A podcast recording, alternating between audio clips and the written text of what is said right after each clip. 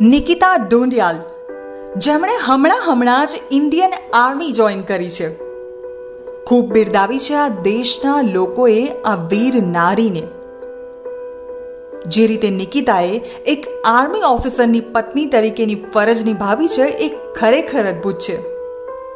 આ દેશની તમામ મિલિટરી વાઇબ્સ માટે એક ઉદાહરણ પૂરું પાડ્યું છે, જે સાહસ અને જે હિંમત બતાવી છે.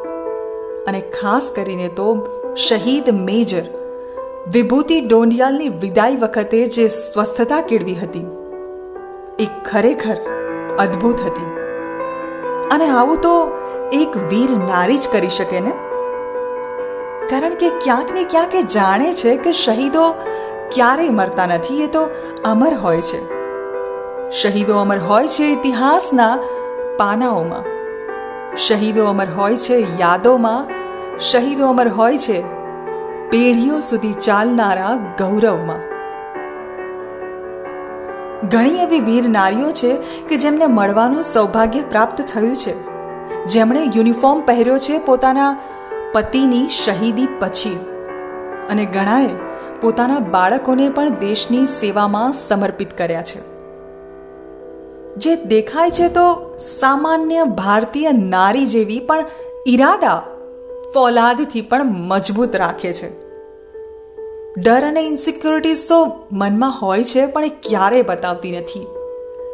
એ પોતાના પતિની વર્દીનું ગૌરવ કરે છે. જો ડોક્યું કરીએ ને, મિલિટરી લાઈફમાં, તો ઘણા લોકો આ સવાલ પૂછે છે, પણ આ અનુભવોને ફક્ત હું એકાદ એપિસોડમાં નહીં જણાવી શકું. પણ હા, આ દુનિયા એક અલગ દુનિયા છે. સાહસની, શૌર્યની, ધૈર્યની, જોશની, નિષ્ઠાની, અનુશાસનની, સમર્પણની. એક સૈનિકની પત્ની એક સૈનિક માટે સૌથી મોટી હિંમત હોય છે. અને એટલે જ તો એ સૈનિક નિડર રહીને લડી શકે છે. કારણ કે ક્યાંક ને ક્યાંક એ જાણે છે કે એના પરિવારને, એના બાળકોને, એના ઘરને સંભાળવા માટે એની પત્ની હંમેશા એની સાથે છે. શહીદોની શહાદતને આપણે બધા સલામ કરીએ છીએ, યાદ કરીએ છીએ, પણ ક્યાંક ને ક્યાંક આપણે ભૂલી જઈએ છીએ એ પરિવારના બલિદાનને. તો હવેથી ક્યારે પણ તમારે કોઈ સૈનિકને, સૈનિકની પત્નીને કે કોઈ વીર નારીને મળવાનું થાય ને, તો એને સલામ અચૂક કરજો. કારણ કે શહીદોની જે પત્નીઓ છે ને, એમને વિધવા નથી કહેવાતી, એમને વીર નારી કહેવાય છે. એ જ તો છે, the army, behind the army.